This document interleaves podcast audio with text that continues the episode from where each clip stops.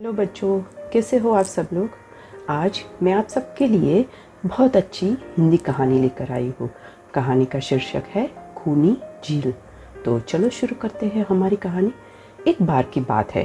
एक जंगल में एक झील थी। झील मानी तालाब, जो खूनी झील के नाम से प्रसिद्ध था।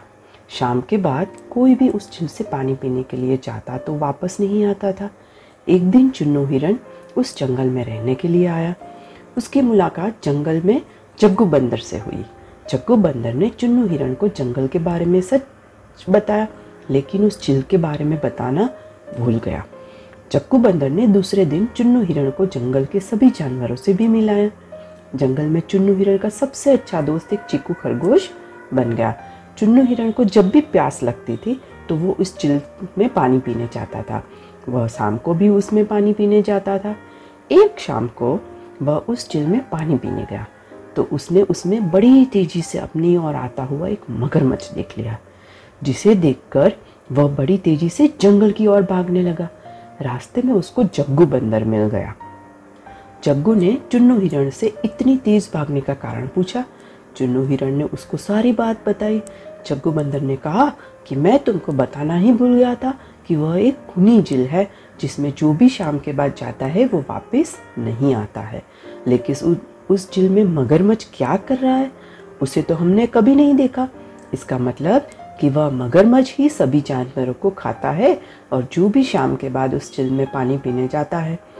अगले दिन जग्गू बंदर जंगल के सभी जानवरों को लेकर वह जिल के पास गया। मगरमच्छ सभी जानवरों को आता देखकर चुप गया। लेकिन मगरमच्छ की पीठ अभी भी पानी से ऊपर दिखाई दे रही थी। सभी जानवरों ने कहा कि यह पानी के बाहर जो चीज़ दिखाई दे रही है, वही मगरमच्छ है। यह सुनकर मगरमच्छ कुछ नहीं बोला। चिक्कू खरगोश ने दिमाग लगाया और बोला, नहीं, ये तो पत्थर है। लेकिन हम तब ही मानेंगे जब यह खुद बताएगा कि ये मगरमच्छ है। ये सुनकर मगरमच्छ बोला कि मैं एक पत्थर हूँ। इससे सभी जानवरों को पता लग गया कि ये सही में मगरमच्छ है। चिकू खरगोश ने मगरमच्छ को कहा कि तुम इतना भी नहीं जानते कि पत्थर कभी बोलते नहीं है।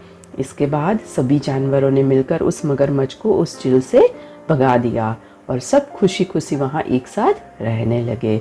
तो बच्चों, ये कहानी से हमें क्या सीख मिलती है?